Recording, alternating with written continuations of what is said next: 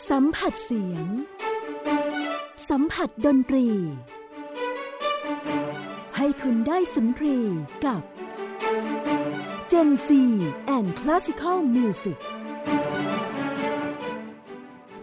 รู้จักกับวงออเคสตรา จากมุมมองของผู้จัดการวง ในรายการ Gen C and Classical Music กับมุก นัฐถาควรขจร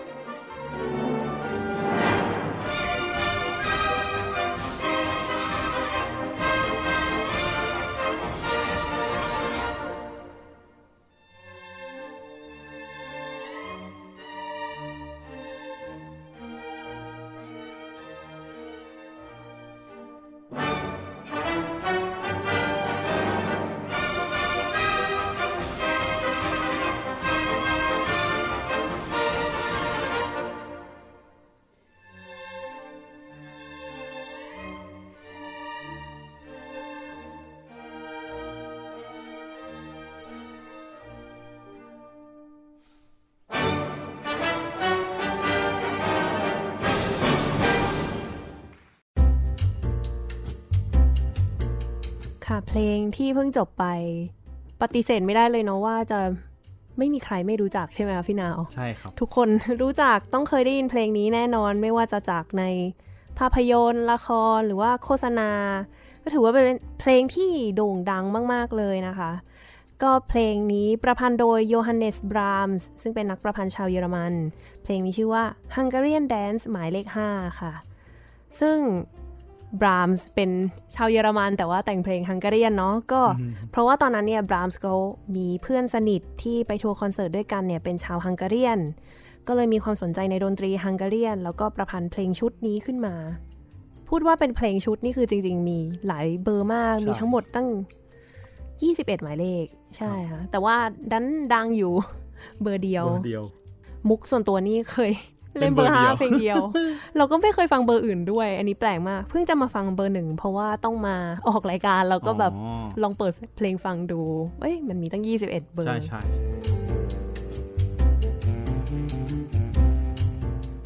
ต้อนรับพี่นาวนะคะ พงศธรสุรภาพ เอ่อนาวนะครับ พงศธรสุรภาพ ปัจจุบันเป็นผู้จัดการวงเป็นนักดับเบิลเบสแล้วก็เป็นอาจารย์พิเศษอยู่หลายมหาลัย อยู่ศิลปากร จุฬาคณะศิลปกรรม เกษตรก็สอน ensemble แล้วก็สอนเออวิชาดับเบิลเบสนะครับ แล้วก็โรงเรียนเล็กๆ มัธยมสาธิตเอ่อมศวปทุมวัน วัดสุทธิวราราม กรุงเทพคริสเตียนอะไรพวกเนี้ยครับ แต่ว่างานประจำส่วนใหญ่ตอนเนี้ยจริงๆอะเป็นผู้จัดการวงที่ทำงานมา 12 ปีแล้วเป็นครับผู้จัดการวงเป็นผู้จัดการวงมา 12 ปีมา12ปีแล้วค่ะแต่ว่าเป็นนักดับเบิลเบสมานานกว่านั้น แต่ว่าแต่ว่า ถ้าถ้าให้พูดรวมๆคือไอ้งานประจำที่ทำอยู่ทุกวันเนี่ยก็คือผู้จัดการวง ส่วนการเล่นดับเบิลเบสก็เป็นอีกอาชีพหนึ่งที่เราก็ทำอยู่แล้วก็สอน คือทราบอยู่แล้วว่าพี่นาวเป็นอาจารย์ด้วย แต่ไม่ทราบว่าเป็นอาจารย์หลายโรงเรียนขนาดนี้อ๋อครับนี่มีเวลาทานข้าวไหมก็ได้ มีครับก็ทานในรถบ้างอะไรอย่างงี้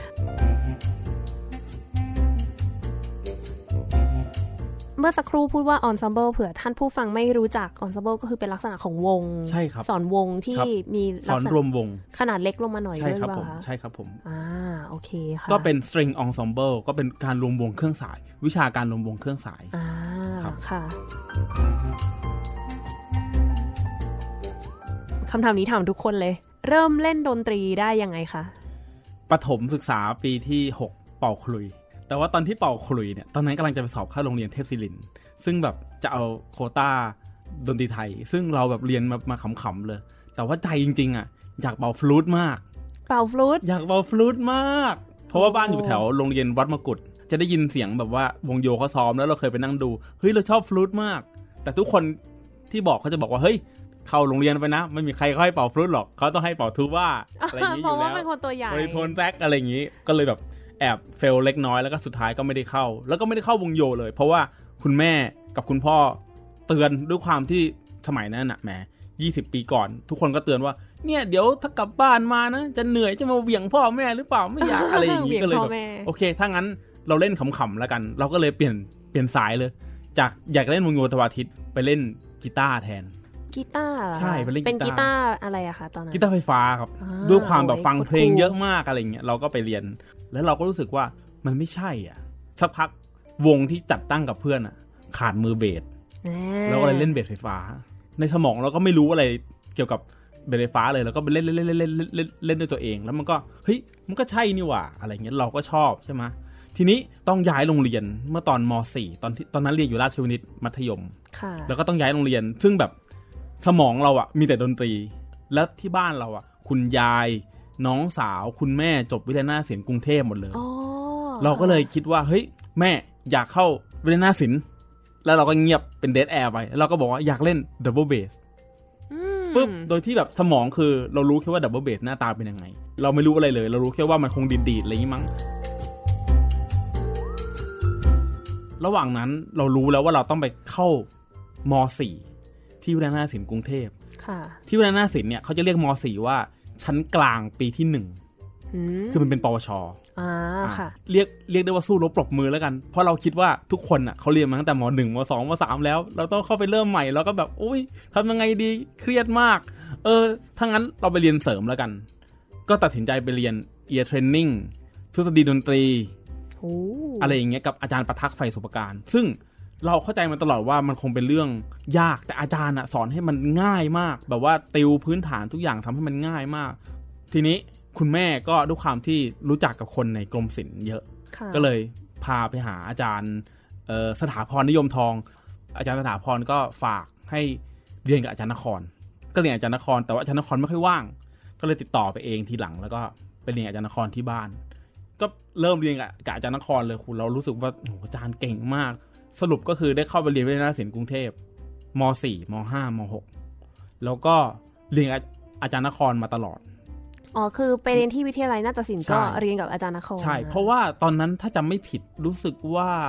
จะไม่มีครูดับเบิลเบสประจำที่นั่น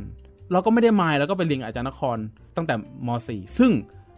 มีเพื่อนที่แบบว่าใฝ่ดนตรีอยู่ประมาณ 3-4 คนที่แบบว่าบ้าคลั่งเลย ก็คือแชมป์ปิยวิทย์ ขันธศิริค่ะ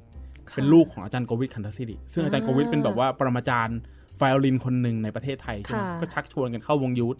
แชงมเยาป์เนี่ยอยู่ใช่แชมป์เนี่ยอยู่วง Youth มาก่อนหน้านั้นแล้วปีหนึ่งค่ะซึ่งแบบโอ้ยก็จะเป็นคนข้างในรู้จักคนนู้นคนนี้แล้วก็ชวนเราเข้าไปปุ๊บเราก็ไปออดิชั่นออดิชั่นเสร็จปุ๊บก็ไปซ้อมซ้อมซ้อมซ้อมซ้อมคือตอนนั้นอะสมองเราอะตั้งแต่เราเล่นดับเบิลเบสได้ประมาณสามเดือนสี่เดือนอะเราคิดแล้วว่า เราอยากเป็นนักออร์เคสตรามาก แต่ก่อนเลิกวงยูเสร็จปุ๊บเที่ยง เราจะไป Tower Records Tower Recordsอยู่ที่สยามกับเซนทรัลเวิลด์ซึ่งสมัยก่อนเนี่ย มันจะมีห้องดนตรีคลาสสิกห้องหนึ่ง ให้เราเข้าไปนั่งฟังเพลงขอเขาฟังอะไรอย่างเงี้ยได้เลย เราก็แบบว่าเก็บตังค์ค่าขนมที่คุณแม่ให้วันละร้อยเนี่ย เก็บแบบไม่บอกคุณแม่ด้วย ซื้ออาทิตย์ละแผ่นจำได้ว่าแผ่นแรกที่ซื้อคือซิมโฟนีหมายเลข 40 ของโมซาร์ทอ่าเพราะว่าวง Youth กำลังจะเล่น แล้วเราอะตะดำใช่ตะดำใช่ใช่ใช่แบบว่าเพลงป๊อปของออร์เคสตราเลย เราก็แบบไปถึงปุ๊บเราก็ไม่รู้เรื่องเลยว่าต้องซื้อแผ่นไหนแล้วก็เห็นเอ้ยหน้าปกคนนี้มันสวยดีอะไรเงี้ยหารู้ไหมว่ามันคืออาร์ตูโรทอสกานินีโอ้ซึ่งแบบเก่ามากแล้วก็อัดเป็นแบบ ADD คือเป็นอนาล็อก แล้วก็เป็นโมโนด้วย เราไม่รู้เลย อันนี้คือแผ่นแรกที่เราซื้อเราดีใจมากนั่งฟังแผ่นซีดีอันนี้จนแผ่นแบบว่าเป็นรอยเยอะคลั่งไคล้มาก แล้วแล้วเราก็คิดว่าถ้าเราจะเล่นเพลงอะไร เราก็คงต้อง ไปซื้อมาเองเนาะโดยที่แบบว่าไม่มีใครมามาบอกเราอะไร ทีนี้จับพัดจับผูเรียนหนังสือมา 3 ปีที่พิจารณาศิลป์ก็ได้โอกาสไปเล่นวงนู้นวงนี้บ้างได้เล่น BSO ช่วงแกลบระหว่างจบม .6 ถึงเข้าปีหนึ่งเนี่ย ไม่ได้เรียนหนังสือปีหนึ่งเพราะตอนนั้นนะสมัยก่อนอะใช้คะแนนสอบแบบภาษาอังกฤษภาษาไทยเลขอะไรเงี้ยเยอะมากเราสอบไม่ติดเว้ย เราก็เลยไปทำงานที่ Tower Record เนี่ยโอ้หนึ่งปี เป็นหนึ่งปีที่เราได้เจอคนมากมาย เช่น อาจารย์พัทวุฒิพันธ์พุทธิพงศ์อ่าอาเราจารย์รำเรามีสิทธิ์ที่เราจะได้ซื้อแผ่นซีดีลดราคา 20%ค่ะ พี่ลำเนี่ยมาทุกอาทิตย์ ซื้อทีละ 10 แผ่น 20 แผ่น ก็เป็นอาจารย์สอนบัสซูนใช่ใช่ไหมคะ แล้วก็ใช่เป็นอาจารย์ประจำวงดุริยางค์เยาวชนไทย ใช่ใช่ใช่ซึ่งอาจารย์เนี่ยคลั่งไคล้ในการสะสมแผ่นมาก แล้วก็มีโอกาสครั้งหนึ่งที่แบบว่า มีทหารคนหนึ่งมาซื้อแผ่นซีดี แล้วก็บอกว่าเนี่ยเนี่ยน้องครับ มีคนฝากพี่มาซื้ออันเนี้ยน้องหาให้หน่อยได้ไหม เราก็ เออได้ครับพี่ เราคิดในใจนะ ดูท่าทางพี่เขาคงไม่ได้ฟังเองมั้ง เออน้องครับเนี่ย พี่อันเนี้ยเจ้านายพี่เขาฝากมาปุ๊บเนี่ยช่วยดูให้หน่อยได้ไหม หรือว่าน้องอยากจะคุยกับเจ้านายพี่เอง เราก็ถามว่าโทษนะครับพี่เจ้านายพี่เป็นใครทำไมแบบรสนิยมดีขนาดนี้ ฟังเพลงดีขนาดนี้ทหารคนนั้นก็กระซิบว่าพระพี่นาง เราก็เลยบอกโอเคพี่ถ้างั้นผมไม่คุยนะเดี๋ยวผมเลือกอันนี้มาให้แล้วกันแล้วพี่เอาไปให้ท่านฟังแล้วกัน อันนั้นคือแบบสิ่งที่ปราบปลื้มที่สุดในชีวิตครั้งหนึ่งตั้งแต่ตั้งแต่เริ่มทำอะไรเกี่ยวกับดนตรีมา ค่ะเออดูแบบน่าประทับใจ ใช่ มันมีสตอรี่อะ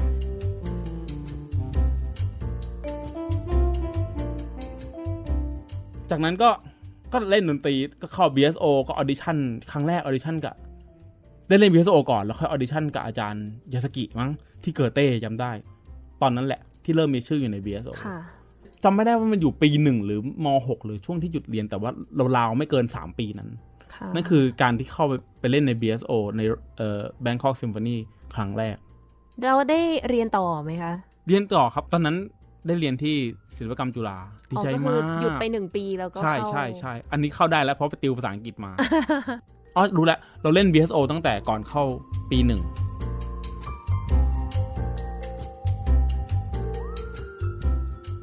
ได้ไป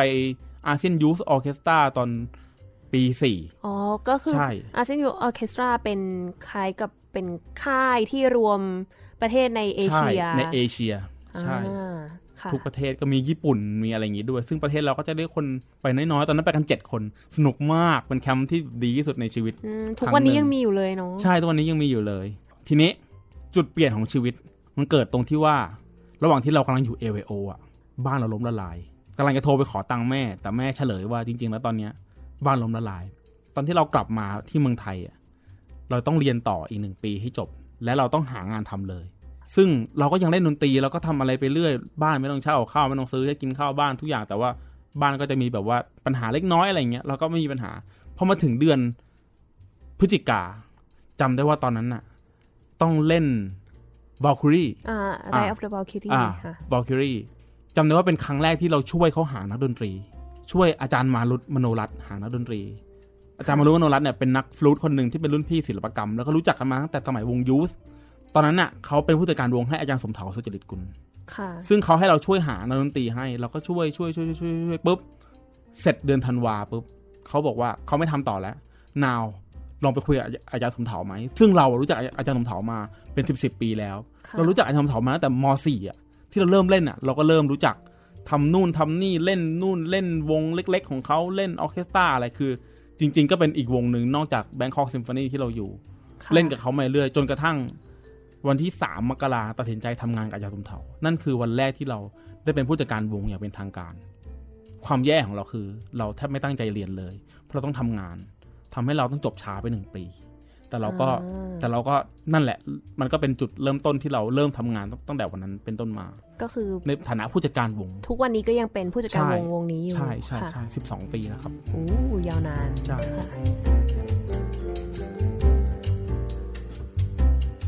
ค่ะก่อนที่เราจะไปคุยกันลึกๆเกี่ยวกับออร์เคสตรา พี่นาวแบบเตรียมเพลงอะไรมาฝากท่านผู้ฟังไหมคะ น้องมุกเตรียม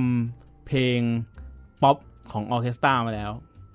ผมก็เลยเตรียมเพลงป๊อปของออร์เคสตราอีกเพลงหนึ่งมาให้อ่าทุกคนต้องรู้จักอยู่แล้ว เพราะว่าเป็นเพลงที่ถ้าคนได้ยินปุ๊บแล้วจะเฮ้ยอ๋อนี่ไงออร์เคสตราต่อให้เราไม่รู้จักอะไรมาก่อนเลยเอ้ยนี่ไงเพลงนี้ใช้ออร์เคสตราบรรเลงค่ะ เพลงป๊อปมากเลยครับซิมโฟนีหมายเลข5 ในบันไดเสียง C minor ครับค่ะผลงานลำดับที่ 67 ของเบโธเฟนค่ะคีตกวีชาวเยอรมันเหมือนกันค่ะท่านผู้ฟังอาจจะเคยได้รับฟังกันไปในครับตอนที่พี่พิซซ่ามาตอนนั้นอ่าที่ทฤษฎี ณ พัทลุง อุ๊ยลืมเลยใช่ใช่ใช่ก็ฟังอยู่จำไม่ได้เลยว่าพี่พิซซ่าเปิดของวงอะไรนะ วง Basel Kammerorchester อ้าวพี่นาวเอาเพลงเนี้ยคือท่านผู้ฟังคะอันนี้เป็นแบบว่าเหตุสุดวิสัยมากๆ ที่แบบว่า คือชอบวงเดียวกันชอบแบบเดียวกันเลยใช่ครับไม่เป็นไรไม่เป็นไรแท็กมาเรียบร้อยเลยบาเซลฟังอีกสักรอบก็ได้เพราะว่าเพลงนี้ได้ได้ท่านผู้ฟังได้ชอบอยู่แล้ว ใช่ค่ะ มันจะเร็วกว่าปกตินิดนึง แล้วมันจะมีเสียง continuo นิดนึงเสียงแล้วมันก็ก็คือ continuo คือเสียงแบบเสียงพวกเบสใช่เสียงใช่ต่ำเสียงวุ้ยฟังดีๆมีเสียงกระทบสายอารมณ์แบบฮาร์ปซิคอร์ดอะไรอย่างเงี้ยเลยอ่า แล้วมันจะเร็วกว่าปกตินิดนึง แล้วมันจะเล่นค่อนข้างแบบว่า non vibratoไม่มี vibrato เลใช่ยไม่มันมีจะลูไม่กมีวิบาโตเอื้อนเลย ใช่แบบว่าเล่นแบบว่า pure absolute มากแล้วก็แบบร็อกร็อกสไตล์เหมือนที่พิซซ่าชอบไม่ได้เตรียมมันก่อน ไม่เป็นไรค่ะ เพราะว่าเอ้ยเพลงดังเปิดเปิดอีกรอบก็ได้ไม่เป็นไรค่ะออขออภัยขออภัยไม่เป็นไรก็เดี๋ยวเราไปรับฟังเป็นท่อนที่หนึ่งใช่ไหมครัคะบใช่ครับ ค่ะท่านผู้ฟังไปรับฟังกับ เพลงซิมโฟนีหมายเลข 5 ของลูดวิกฟานเบโธเฟนค่ะ「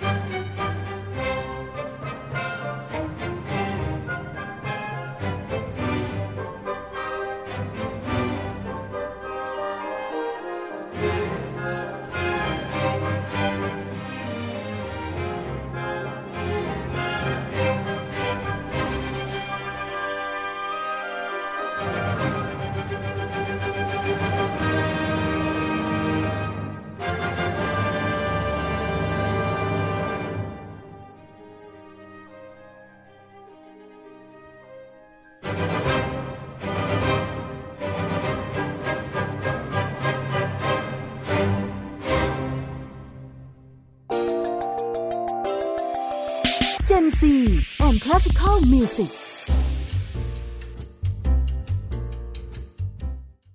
ค่ะ ท่านผู้ฟังกำลังรับฟังรายการ Gen Z and Classical Music กับมุก นัทถาคุณขจร แล้วก็แขกรับเชิญพิเศษของเราวันนี้นะคะ พี่นาวที่แหมเลือกเพลงมา ซ้ำก็ไม่เป็นไรบอกว่าค่ะสดจริงไม่ได้เตรียมกันมาเลย เพลงเพราะเพลงเพใช่ราะใช่ใช่ใช่ใช่นี่คือเป็นการบอกได้เลยว่า ขนาดพวกเรานักดนตรีกันเองก็ชอบเพลงนี้เนาะซิมโฟนีหมายเลขห้าแล้วก็ชอบคนนี้ด้วย เพราะว่ามันคือชื่ออะไรนะโจวันนี่อันโตนินีใช่ค่ะแล้วก็บาเซลโอ้โหจะบอกว่าตอนไปดูบาเซลเนี่ย ดีใจมากตอนนี้คือบินไปดูมาแล้ว เคยไปดูมาแล้ว เคยแต่ว่าไม่ได้ดูโจวันนี่เอ่ออันโตนินีดูคนอื่นเล่นแล้วก็แบบโอ้โหสุดยอดแบบดีมากเล่นในโบสถ์แต่เสียงแบบขนาดนั่งแบบริมหลังไวโอลินหนึ่งเลยนะ แล้วเล่นในโบสถ์มีเสาบังด้วยนะ แต่ว่าดีมาก แบบคือปกติเล่นใน impress โบสถ์มากมันจะแบบว่า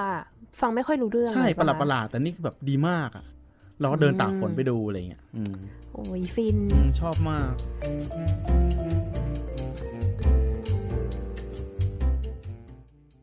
ก็หลังจากที่ได้รับฟังบทเพลง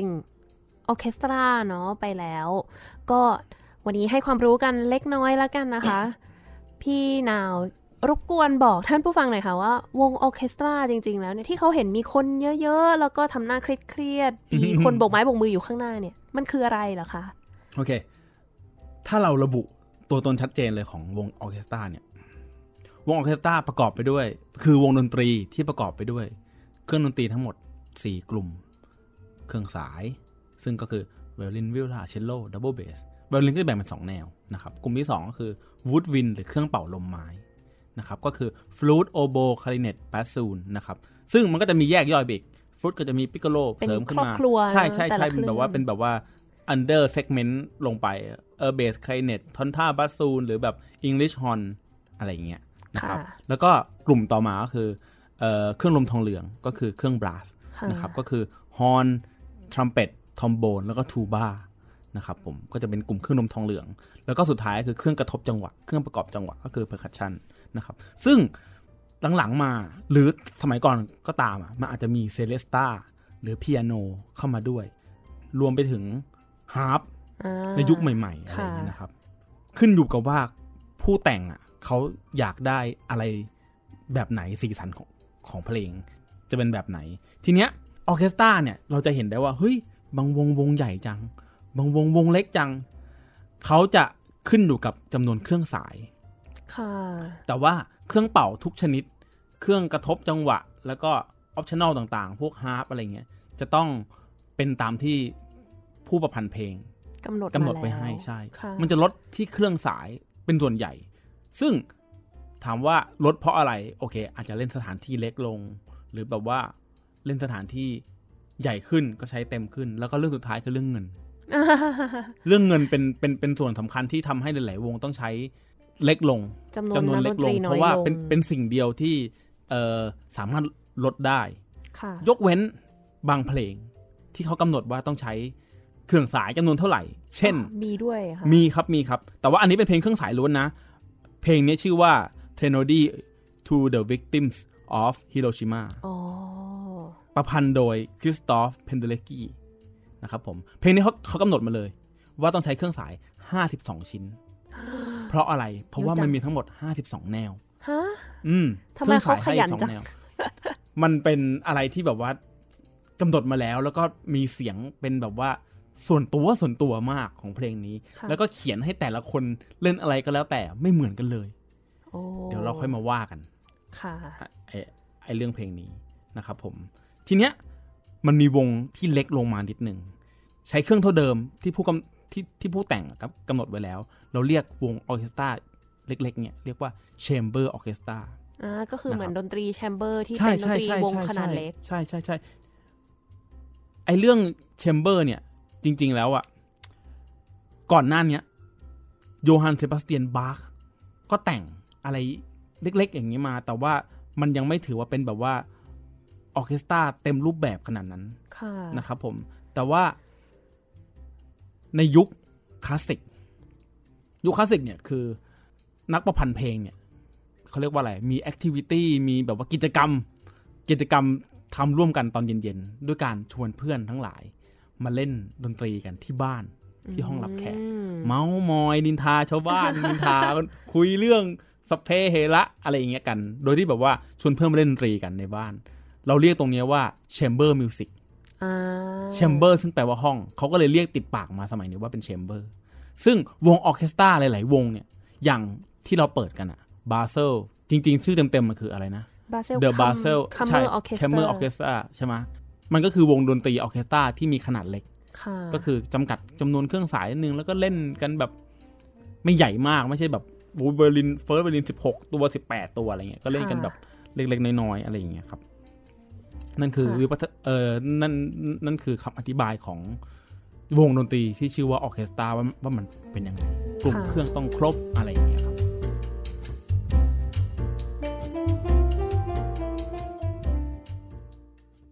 รู้กันแล้วว่าวงออร์เคสตราคือเป็นยังไงนะใช่คะครับก็ที่ว่ามีมีสี่ section ใช่แล้วกลุ่มเครื่องดนตรีอะไรอย่างมันเงี้ยมีต้นกำเนิดมาได้ยังไงเหรอคะวงออร์เคสตราเนี่ย คือนึกภาพไอ้นี้ออกไหมครับ โคลอสเซียม อืม ที่เป็น gladiator อ่าใช่อ่าแบบสู้ อ่า จริง ๆ แล้วอะ ถ้าย้อนไปถึงตอนนั้นเลยอะ ที่ยังไม่ใช่มีดนตรีขนาดเนี้ยขนาดที่แบบว่าเป็นกลุ่มเครื่องดนตรีสี่อันเนี่ยสมัยก่อนอะโคลิเซียมหรือโคลอสเซียมที่ที่อยู่ในยุคอะไรนะเอ่อยุคโรมันกรีกอะกรีกโบราณอ่าใช่อ่าค่ะยุคกรีกโบราณเนี่ย จริง ๆ แล้วอะเขามีคำหนึ่งคือคำว่า auditorium บางทีอะ Auditorium ใช่ค่ะ ที่เราแปลว่าห้องห้องประชุมหรือห้องแสดงของเราอะค่ะจริง ๆ แล้ว บางครั้งอะเขาเรียกไอ้ลานนั้นน่ะลานประลองนั่นนะว่า auditorium ค่ะซึ่งหน้าที่ของลานประลองเนี้ยมีอยู่สองอย่างคือ Olympic or play คือการแข่งขันหรือการแสดงอ่าเขาใช้สถานที่ตรงนั้นน่ะ นอกเหนือจาก gladiator นอกเหนือจากการสู้รบปรบมือเอานักสู้มา เอ่อฆ่ากันให้ตายเนี่ย เขาใช้เพื่อการ แสดงดนตรีด้วยอืมซึ่งนั่นแหละ หน้าตาไอ้กลมไอ้ไอ้ไอ้วงกลมไอ้ครึ่งวงกลมอะไรนั้นน่ะ คือเขาระบุให้เลยว่า เนี่ยตรงนี้นะ นักดนตรีอยู่ตรงกลาง ด้านหลังมีคนดูส่วนด้านหลังมีอาจจะมีนักร้องอยู่อีกฝั่งหนึ่ง ซึ่งหน้าตามันเหมือนคอนเสิร์ตฮอลล์ในยุคปัจจุบันเลยอ่านั่นแหละครับ คือจุดเริ่มต้นของของเอ่อดนตรีอะไรประเภทนี้ที่มันถูก แบบต่อเนื่องกันมาจนถึงพัฒปัจนาจุบัมานเรื่อยๆใช่ใช่ใช่ใช่ค่ะมันเริ่มมาจากมาจากตรงนั้นแหละอันนี้คือเอ่อนักวิชาการเขาว่ากันไว้ว่าแบบนั้นว่ามันเริ่มมาจากตรงนั้นค่ะ แล้วก็มีพัฒนาการที่ชัดเจนใช่ไหมคะมาเริ่มใช่เป็นรูปเป็นร่างจริง ๆ ที่เป็นออร์เคสตราคือยุคพูดได้เต็มปากว่ายุคคลาสสิกคือก่อนหน้าที่จะเป็นยุคคลาสสิกอะบาร์ควิฟาลดีแฮนเดลเนี่ย เอ่อในมียุคเพลงบาโรกใช่ใช่ยุคบาโรกเนี่ยมีเพลงอะไรประมาณนี้ เล่นเป็น concerto grosso ใช่ไหมเรามีกลุ่มเครื่องสายเรามีเอ่อบรันเดนเบิร์กคอนแชร์โตแต่ว่าจะเห็นได้ว่ากลุ่มเครื่องเครื่องอะไรบางอย่างมันมันไม่ครบ มันจะเริ่มมาระบุชัดเจนตอนที่เป็นยุคคลาสสิกที่เราเรียกได้ว่าซิมโฟนีออร์เคสตราเลย เพราะเป็นยุคแรกที่มีดนตรีซิมโฟนีเกิดขึ้นอืมใช่คือแล้วมันก็มีจริงเคๆรื่องก็ครบ ตอนนั้น เครื่องดนตรีก็เพิ่งจะกำเนิดกันด้วยใช่ใช่ไหมคะใช่หใช่ลายๆเคใช่รื่องในช่วงนั้นในช่วงนั้นเองอืมอืม ก็อย่างสมัยก่อน เราอย่างอย่างยุคบาโรกเนี่ย เออเรายังนิยมใช้ continuo basso continuo ก็คือเครื่องคีย์บอร์ดบวกกับบัสซูนหรือเชลโลหรือหรืเครื่องเสียงต่ำเชมบาโล double bass อะไรเงี้ยค่ะเรายังนิยมใช้อันนั้นอยู่ เรายังแบบว่าไม่ได้แบบว่าเป็นเหมือนในยุคคลาสสิกที่แบบว่า เริ่มมาใช้วงออร์เคสตราจริงๆ แล้วก็เลิกหรือใช้ใช้น้อยลงใช้ฮาร์ปซิคอร์ดน้อยลง แต่จริงๆไฮเดนอะไรอย่างนี้ หรือหรือโมซาร์ทแรก ๆ ยังยังสามารถ direct จากฮาร์ปซิคอร์ดได้อยู่นะ ค่ะ อืม ก็ยุคสมัยก็เปลี่ยนไป เปียโนก็เข้ามาแทนที่ฮาร์ปซิคอร์ดค่ะ ซึ่งพอมีพอมีวงออร์เคสตราเต็ม ๆ แล้วเนี่ย ยุคคลาสสิกเนี่ยเปียโนคอนแชร์โตก็ได้รับความนิยมขึ้นมาอืม เราจะเห็นเลยว่าโมซาร์ทแต่งเยอะมากเปียโนคอนแชร์โตเบโธเฟนก็แต่งใหญ่ๆไว้ห้าเบอร์ ก็คือเป็นเปียโนโซโล่ใช่แล้วก็มีวงใช่มีวงออร์เคสตราประชันเหมือกันใช่อ่าเพราะว่าคอนแชร์โตมันคือดนตรีประชัน ประชันระหว่างโซโล่กับประชันระหว่างวง เวลาเราคำนวณเพลงหรือเราเขาเรียกว่าอะไรนะ วิเคราะห์เพลงเนี่ย มันจะมีท่อนแบบว่า develop เออท่อน exposition แล้วก็ double exposition คือเป็นท่อนเริ่มต้นของ เออวงแล้วก็เป็นท่อนเริ่มต้นของโซโล่อะไรเงี้ยาคือแบ่งออกมาชัดชัดเจนมาก และอีกอย่างหนึงคือเปียโนเนี่ยมันมีสีสันไม่เหมือนกับวงออร์เคสตราเราจะได้ยินชัดเจนมากเลยว่ามันโซโล่อยู่อะไรอย่างเงี้ยครับ ยุคคลาสสิกนี่ก็เลยค่อนข้างเป็นจุดเริ่มต้นของวงออร์เคสตราค่ะ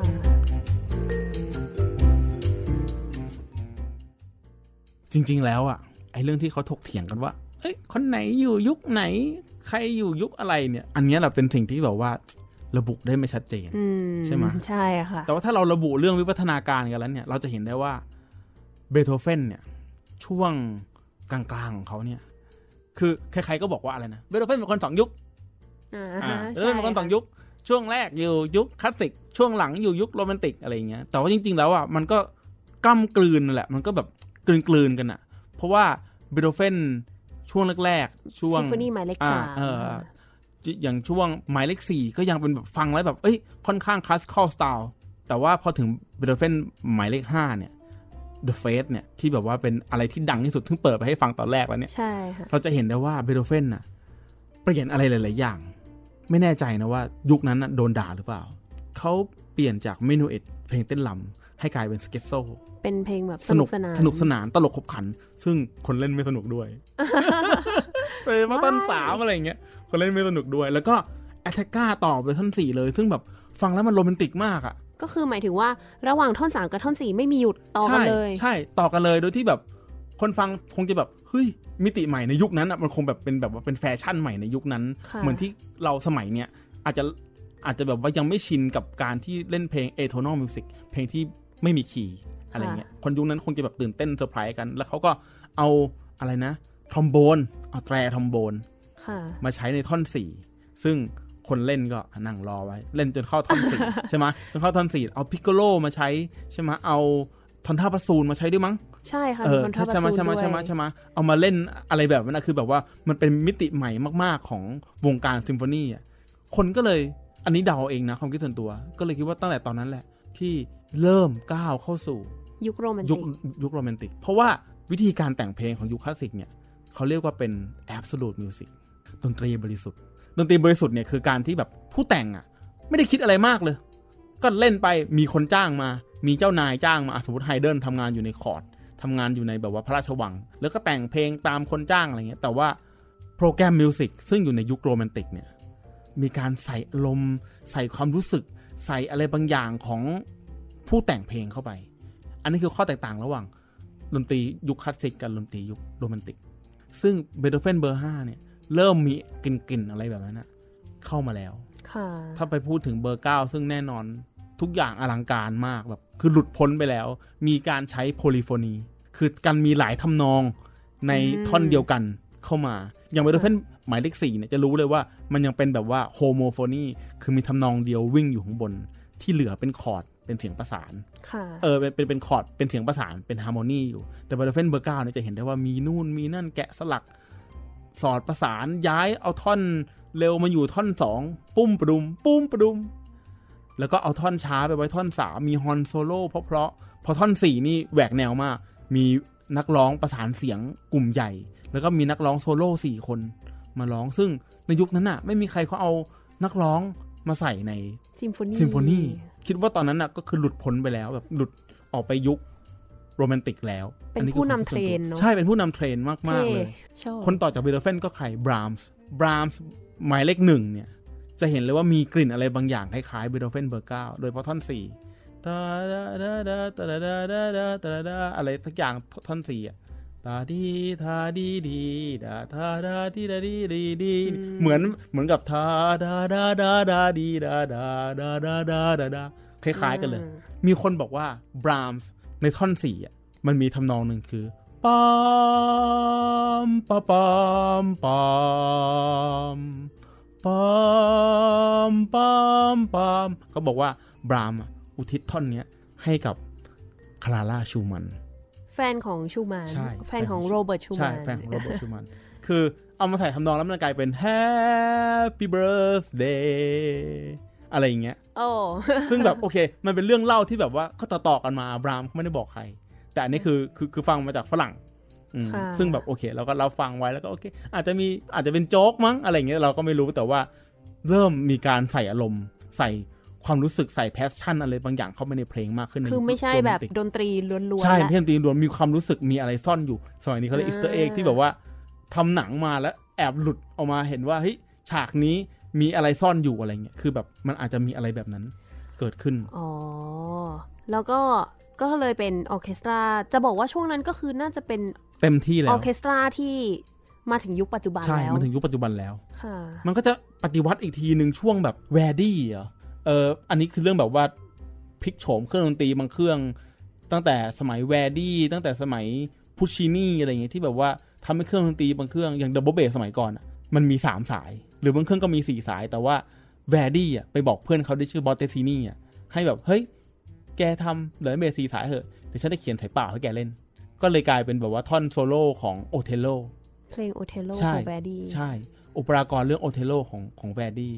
มันก็เลยเป็นต้นกำเนิดว่าเฮ้ยดับเบิลเบสต้องมีสี่สายนะ เพราะว่าคนเนี้ยเขาเขียนสายเปล่าให้เล่นแล้ว เป็นการบังคับว่าต้องคุณต้องพัฒนาเครื่องดนใช่ตรีขอใช่งคุณใช่นะใช่ใช่ใช่โดยส่วนตัวแล้วเคยเล่นดับเบิลเบสสามสายแล้วแบบ เฮ้ยมันนิ่มมากเพราะ tension มันน้อยอ๋ออืมเพราะเล่นสี่สายปุ๊บเฮ้ยมันมันก็แข็งเพิ่มขึ้นความลำบากขึ้นเนาะใช่ใช่ใช่ใช่แล้วก็แบบองศาในการสีอะไรอย่างงี้มันก็เพิ่มมากขึ้นอะไรอย่างเงี้ยนั่นก็คือเป็นวิวัฒนาการของวงออร์เคสตราใช่จนมาถึงทุกวันนี้ใช่ใช่ใช่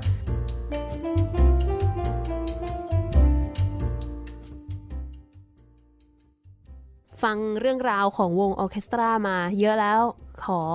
ไปฟังเพลงเลยแล้วกันโอเคที่เป็นวงออร์เคสตราใช่นะคะเลือกเพลงนี้เพราะว่าเพลงเนี้ยอยู่ในยุคโรแมนติก และจริง ๆ เพลงเนี้ยก่อนหน้าเนี้ย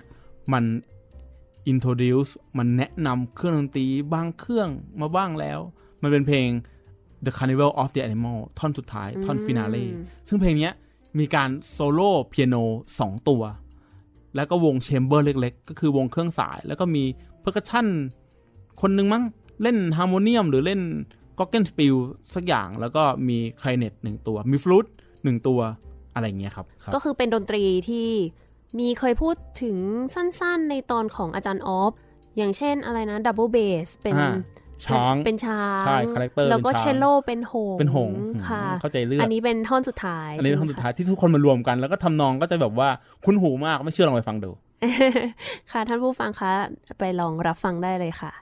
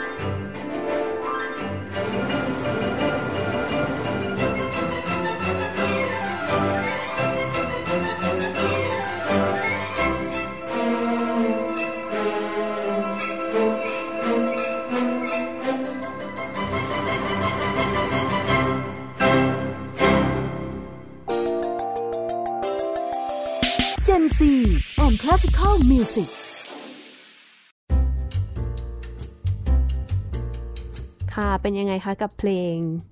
Carnival of Animal เนอะไม่แน่ใจว่าท่านผู้ฟังจะคุ้นๆทำนองกันหรือเปล่า สมัยก่อนเขามีคนเอามาทำเป็นริงโทนด้วยมั้งโนเกียริงโทนโนเกียใช่ใช่ใช่ถ้าจำไม่ผิดนะใช่ค่ะ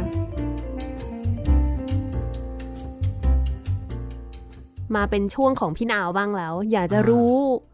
ถึงประสบการณ์การทำงานในวงออร์เคสตรา ทั้งในฐานะนักดนตรีเอง แล้วก็ในฐานะการเป็นผู้จัดการวงด้วยค่ะ เป็นยังไงบ้างคะ คือชีวิตเนี้ยตอนเริ่มอะทุกคนคิดว่าเราจะเป็นนักดนตรีได้ร้อยเปอร์เซ็นต์หรืออหรือเจ็ดสิบเปอร์เซ็นต์เป็นนักดนตรีสามสิบเปอร์เซ็นต์สอน แต่ตอนเนี้ยณตอนเนี้ยปัจจุบันเนี่ยบอกได้เลยว่าจริง ๆ แล้วอะเป็นนักดนตรีแค่สามสิบเปอร์เซ็นต์ทีเนี้ยการที่เราจะเป็นนักดนตรีในในวงออร์เคสตราได้เนี่ย มันเริ่มมาจากอะไรมุกก่อนที่จะเข้าวงปุ๊บเราต้องออดิชั่นเออออดิชั่นการออดิชั่นเนี่ยแหละพี่เคยคิดว่าไม่เป็นไรหรอกฉันเล่นวงเก่งใครๆก็รู้ว่าฉันเล่นวงเก่งอืมแต่ว่าพอผลออดิชั่นมันออกมาแล้วเนี่ย เราทำวันที่ออดิชั่นไม่ดีอะกรรมการเขาจำเป็นต้องให้คนที่ทำวันออดิชั่นดีกว่า แน่นอน คือไม่มีใครคิดหรอก เฮ้ย แต่ว่า you เล่นออร์เคสตราเก่งนะ เอา you แล้วกัน มันไม่ใช่ คือแบบ มันขึ้นอยู่กับวันนั้น ใช่ใช่เนอะใช่ คือวันนั้นน่ะ ถ้ามันมีคนที่เล่นโซโล่หรือเล่นดีมากๆอะกรรมการต้องให้รางวัลเขา ด้วยการอืมให้เขาเป็นอันดับหนึ่ง ทีเนี้ยในวงเมืองนอก เบอร์ลินฟิลเวียนนาฟิลเนี่ย ขั้นตอนของออดิชั่นมันมีมากกว่านั้น เช่น เอา principal มาฟัง เอาคอนเทนชั่นมาฟังว่า ไอคนเนี้ยจะเล่นกับเราได้หรือเปล่าอืมมันไม่ใช่การเมืองแต่มันเป็นเรื่องของความไว้เนื้อเชื่อใจกัน ใช่เพราะมันเป็นการทำงานแบบเป็ทำงานร่วมกันทีใช่เป็นทีมจริง ๆ และสมมติว่าเลือกแล้วเนี่ยก็ต้องเอามาเล่นด้วยกัน 6 เดือนปีหนึ่งอ๋อช่วงทดลองงาน ใช่ใช่ชุดไหมแบบ probation ถ้าไม่ผ่านก็เออยูขอโทษนะยูไปออใหม่แล้วกัน ซึ่งส่วนใหญ่ถ้าถ้าไม่ผ่านตั้งแต่นั้น มันก็ไม่ผ่านเลยแล้วก็เลือกคนใหม่เข้ามา พี่เห็นแบบสิงคโปร์ซิมอย่างเงี้ย บางทีสองปีอะยังหาคนเล่นไม่ได้เลยอะแต่เอามาลองเทรนกันไปเทรนกันมาแล้วแบบมันก็ไม่ผ่านอะมันเป็นเรื่องของคยดประสบการณ์เนาะใช่ใช่ใช่ใช่ว่าเราเรื่องของจิตใจล้วนๆเลย ใช่ คือมันต่างจากการแบบไปสอบว่าไม่มีใครรู้ คือเราอ่านหนังสือมาก่อน เราเตรียมไปใช่ใช่อันนี้ก็ใช่แน่นอนว่าเราซ้อมมาแต่ว่าพอไปถึงตรงนั้นจริง ๆ มันแบบมันขึ้นอยู่กับจิตใจใช่ของเราณตอนนั้นๆจริงๆอือืมมซึ่งบางทีถึงเราจะเตรียมตัวมาดีแต่มีคนอื่นเตรียมตัวดีกว่าเราด้วย แล้วในเมืองนอกกับเมืองไทยอะ พี่จะบอกว่าการทำงานและการใช้ชีวิตมันไม่เหมือนกัน นี่คือเรื่องต่อมาของหลังจากเราออเดชั่นเสร็จ การทำงานในวงออร์เคสตราเมืองไทยกับเมืองนอกอะ เราจะเห็นเลยว่าเราอะได้ตังค์เป็นครั้งครั้งๆ สมมติมุกได้เป็นวินทิเปิลใช่ไหมมุกได้ตังค์พันแปดพันแปดทุกครั้งพันแปดมันทำให้ความรู้สึกในการที่แบบว่า การทำงานอะ มันได้เหมือนที่เมืองนอกค่ะที่เมืองนอกอะเขาไม่ได้มานั่งหารรายตัวขนาดนั้น เขาจะแบบว่าเป็นเงินเดือนประจำอืม ใช่ไหมเป็นเงินเดือนประจำปุ๊บเขารู้ล่วงหน้าเลยว่า ปีเนี้ย ฉันเล่นเพลงอะไรบ้างค่ะอ่าซีซั่นเนี้ยฉันเล่นเพลงอะไรบ้าง แล้วฉันต้องซ้อมอะไรมาบ้าง แล้วก็ฉันมีเวลาเหลือในการทำงานแค่เนี้ยของเดือนเนี้ยเท่าไหร่ เดือนเนี้ยฉันเล่นกี่ครั้งอาทิตย์เนี้ยฉันซ้อมกี่วันทำงานกี่วัน แล้วเขาก็คำนวณมาเองทุกอย่างต้องทำงานอะไรยังไงบ้าง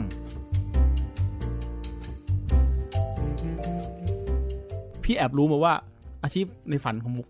คือ อยากเป็นผู้จัดการวง ใช่ไหมใช่ใช่ไหมค่ะใช่ไหมใช่ไหมการเป็นผู้จัดการวงในเมืองไทย มันไม่เหมือนกับผู้จัดการวงในเมืองนอก จริงๆแล้วมันมีเรื่องหนึ่งที่ที่ที่อยากพูดบางคนอะคิดว่า ผู้จัดการวงคือคนที่เหมือนเป็นฝ่ายปกครองมาตรวจว่า เอ้ย คนนั้นมาสาย คนนี้มาสาย หักเงินนู่นนนั่น แต่จริง ๆ ไม่ใช่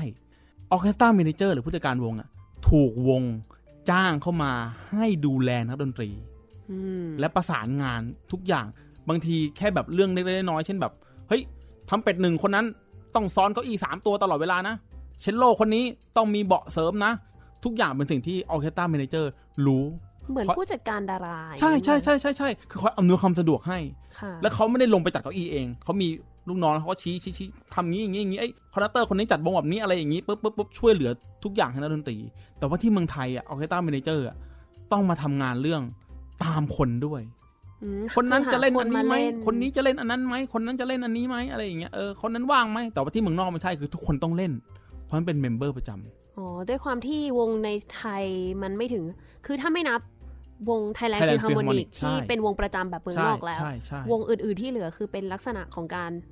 เชิญชวนมาเล่นอ่าก็คือเรียกเป็นแบบตามตามรายชื่อ คนอื่นมีสิทธิ์จะเล่นหรือไม่หรือไม่เล่นก็ได้ ครั้งต่อครั้ง ครั้งต่อครั้งใช่ค่ะมันเป็นอารมณ์ประมาณนั้น เพราะฉะนั้นเนี่ย เออคนเลยมองว่าหน้าที่ orchestra manager ต้องเป็นแบบว่าตามคนนู้นมาเล่นมีสิทธิ์ตามเลือกเลือกคนนู้นมาเล่นแต่จริงๆไม่ใช่หน้าที่ orchestra manager ที่พี่ชอบทำอะคือการบริการนักดนตรี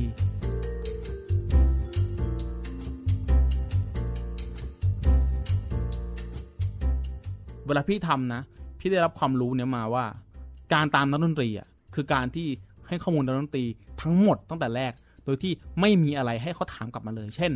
ซ้อมวันไหนกี่โมง มีข้าวทานไหมเรื่องข้าวนี่สำคัญมาก บางคนอาจจะคิดว่าไม่เป็นไรหรอกถ้ามีข้าว ถ้าเขาเจอแล้วเขาไม่กินมาเขาก็กินเอง ถ้าเขากินมาแล้วเขาก็ไม่ต้องกินแต่จริงไม่ใช่ มันเป็นการที่เขาต้องคำนวณเวลาว่าเฮ้ยอ๋อมีข้าวกินเหรอเขารีบมานิดนึงนะ มาทานข้าวตรงนี้นะ แล้วก็เหลือเวลาย่อยนะ คือมันเป็นเรื่องสำคัญมากที่ที่เราต้องบอกเขาก่อนเดทโค้ดต้องบอกตั้งแต่วันแรกเขาจะได้ไม่ต้องมาถามอะไรเพิ่ม จอดรถที่ไหนอะไรยังไงอะไรมีโน้ตให้ไหมแต่งตัวยังไงทุกอย่างแบบเป็นเรื่องที่ที่ต้องบอกเขา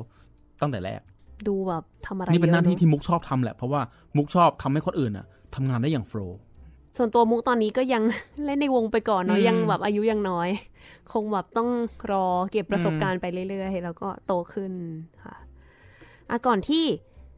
เราจะจากกันไปวันนี้ อยากให้พี่นาวแนะนำว่าเออถ้าสมมุติท่านผู้ฟังสนใจที่จะฟังคอนเสิร์ตของวงออร์เคสตราเนี่ย สามารถไปฟังวงอะไรได้บ้างคะในไทยเรามีวงเยอะเลยปะคะ ในไทยเนี่ยเรามีใหญ่ๆสองวงค่ะคือ Royal Bangkok Symphony Orchestra Thailand Philharmonic Orchestra สองวงเนี้ยข้อแตกต่างก็คือ Thailand Philharmonic Orchestra เนี่ยเป็นวงที่เขาเรียกว่าวงประจำ Bangkok Symphony เนี่ยจะมีงานเดือนละสองครั้ง เดือนละครั้งบ้าง หรือ 2 เดือนหนึ่งครั้ง หรือ 2 เดือนแล้วมา 3 ครั้งเลยก็ได้ มีวงครับอื่นๆอีกด้วยใช่ไหมจริงๆคะก็มีบ้างแหละแบบ ไหมไทยออร์เคสตราของอาจารย์นานูอ่าหรือแบบว่าถ้าเป็นวงเด็กๆ ก็เป็นเอ่อ Thai Youth Orchestra เออวงนี้กำลังมาแรงใช่แล้วก็ตอนนี้ Siam Philharmonic เออ Siam Sinfonietta ของอาจารย์สมเถา Pro Musica Pro Musica Orchestra ด้วย เขาจัด event chamber music ตลอดเวลา จริง ๆ โอ้โหเรามีเพลงใช่ให้จฟังริงเยอะๆจริง ๆ ทุกอาทิตย์เรามีคอนเสิร์ตดู คือจริง ๆ เรามีงานทุกอาทิตย์ค่ะอืมสลับคนกันไปเล่นบ้างหน้าเดิมๆบ้างแต่ว่าจริง ๆ แล้วเรามีดนตรีให้ดูตลอด ประเทศเราไม่ได้ขาดแคลน